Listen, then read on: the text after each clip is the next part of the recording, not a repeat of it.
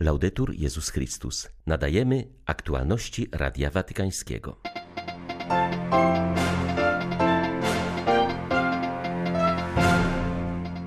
Na zakończenie spotkania z wiernymi na Anioł Pański papież Franciszek zapewnił o swojej modlitwie o pokój na Ukrainie oraz za ofiary tornad w Stanach Zjednoczonych. Zgromadzeni w Rzymie latynosi odmówili na placu Świętego Piotra różaniec z okazji święta Matki Bożej z Guadalupe. W ten sposób zainaugurowali cykl przygotowań do jubileuszu 500-lecia objawień. Etiopscy przywódcy religijni skierowali do Franciszka prośbę o użycie papieskiego autorytetu w celu powstrzymania trwającego w tym kraju konfliktu, który przekształca się, jak napisali, w ludobójstwo. 12 grudnia witają Państwa Marek Krzysztofiak i Łukasz Sośniak. Zapraszamy na serwis informacyjny. W rozważaniu przed modlitwą Anioł Pański papież mówił o rozeznawaniu woli Bożej, nawiązujący do dzisiejszej Ewangelii, w której różne grupy ludzi, w tym celnicy i żołnierze, poruszeni przepowiadaniem Jana Chrzciciela, pytają go, cóż mamy czynić. Franciszek wskazał, abyśmy nie bali się na co dzień zadawać Panu tego samego pytania. Podkreślił, że pytanie to nie pojawiło się wśród słuchaczy Jana Chrzciciela z poczucia obowiązku, ale raczej z serca poruszonego nadchodzącym Mesjaszem.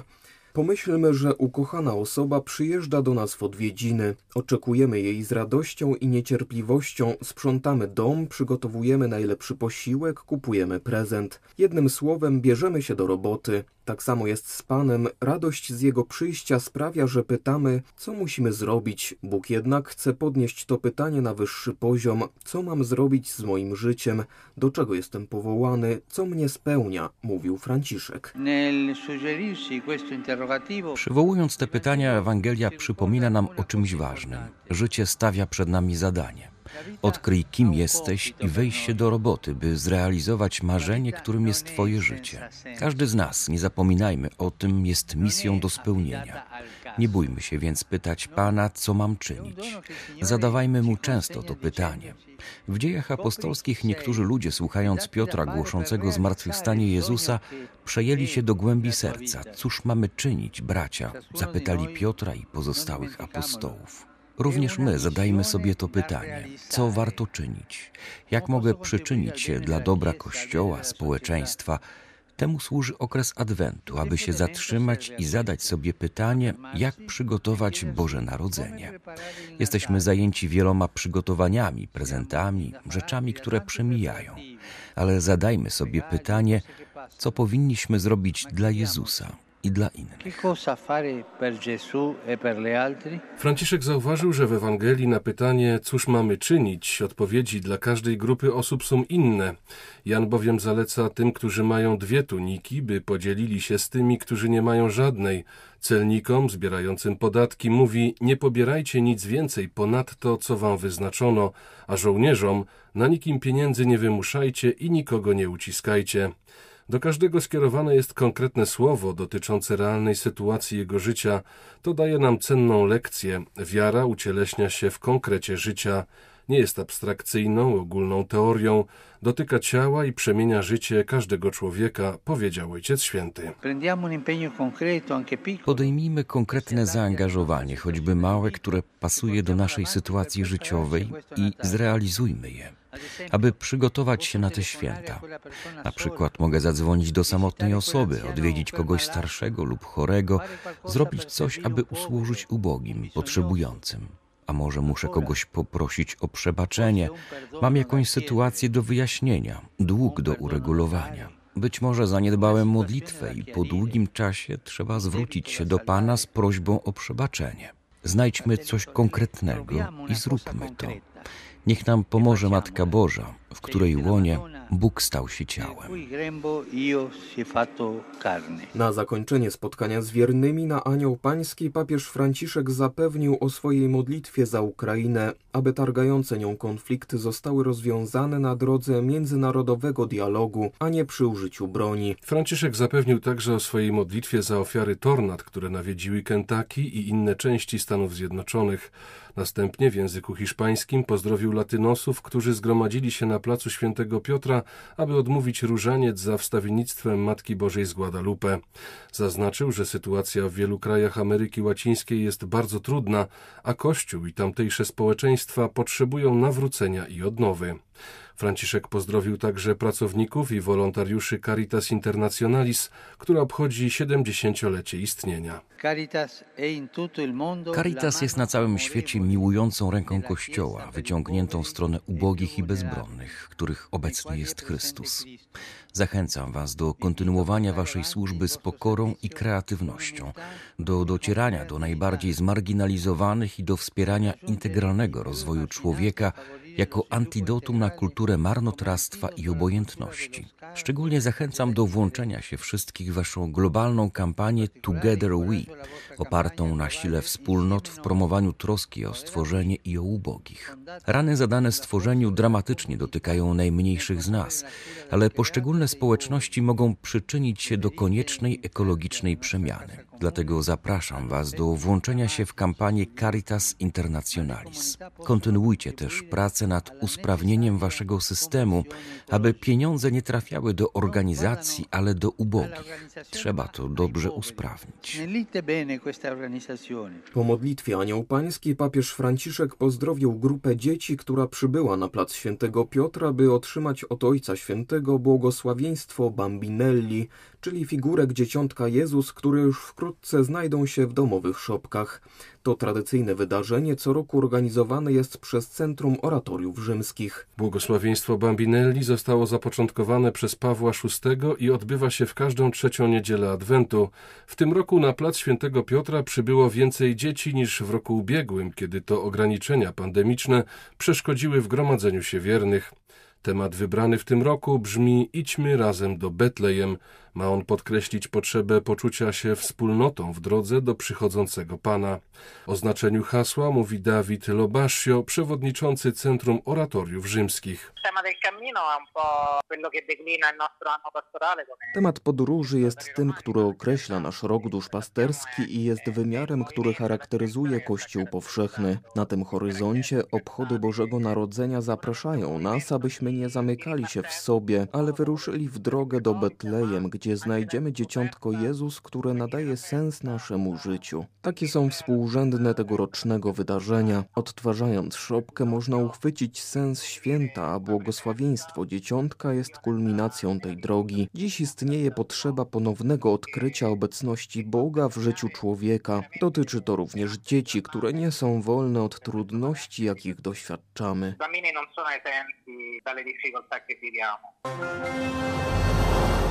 Zgromadzeni w Rzymie latynosi odmówili na placu świętego Piotra różaniec z okazji święta Matki Bożej z Guadalupe. Ponieważ wypadło ono w niedzielę, Franciszek nie odprawił w tym roku mszy w intencji Ameryki, ale zaprosił do wspólnej modlitwy. Klimatu Ameryki Łacińskiej przed Bazyliką Watykańską dopełniała otwarta w piątek szopka pochodząca z Peru. Każdą dziesiątkę poprowadzili przedstawiciele innego kraju, mówi ksiądz Rodrigo Guerra, sekretarz komisji.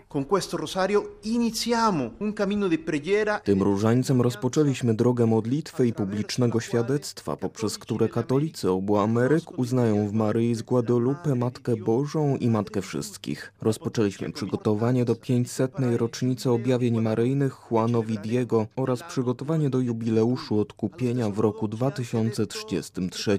Modlitwa ta jest także wołaniem o jedność naszego kontynentu. Maryja prosi nas, abyśmy przyczyniali się do budowania Królestwa Niebieskiego na całym kontynencie amerykańskim. In tutto il continente americano. Etiopscy liderzy religijni skierowali bezpośrednio do Franciszka prośbę o użycie papieskiego autorytetu w celu powstrzymania działań wojennych w regionie Tigraj. Wierzymy, że zrobisz wszystko, co możliwe, by zapobiec temu kolejnemu ludobójstwu, napisali duchowni. Przywódcy zaapelowali do papieża Franciszka o interwencję w celu powstrzymania trwającej wojny, która według nich przybiera obecnie kształt ludobójstwa. Jak napisano w apelu, ludność jest poddawana niewyobrażalnym okrucieństwom z rąk armii etiopskiej i jej partnerów wojennych. Liderzy religijni zwrócili się do papieża o gest wsparcia, by ludność doczekała się stosownych interwencji, dzięki którym na pierwszym miejscu będzie postawione człowieczeństwo i świętość każdego życia. Jesteśmy pewni, że weźmiesz pod uwagę w swoich modlitwach to, co się dzieje i zrobisz wszystko, co możliwe, aby zapobiec kolejnemu ludobójstwu, takiemu jak to, które miało miejsce w Rwandzie, które mogłoby zostać dokonane na oczach świata, czytamy w liście. Sytuacja w kraju systematycznie się pogarsza, starcia i masakry rozprzestrzeniają się daleko poza Tigraj. Siły policyjne dokonują zbiorowych aresztowań. Na początku grudnia aresztowano sześć sióstr zakonnych i dwóch diakonów. Europa musi uznać, że stała się terenem misyjnym, podkreśla w wywiadzie dla dziennika La Croix ojciec Francisco Timoner. Jest on pierwszym w historii Azjatą, który stoi na czele Dominikanów. Zachęcając do ewangelizacji Starego Kontynentu, przypomina, że głoszenie Ewangelii w krajach misyjnych, choćby w jego rodzinnych Filipinach, wymagało wielu poświęceń.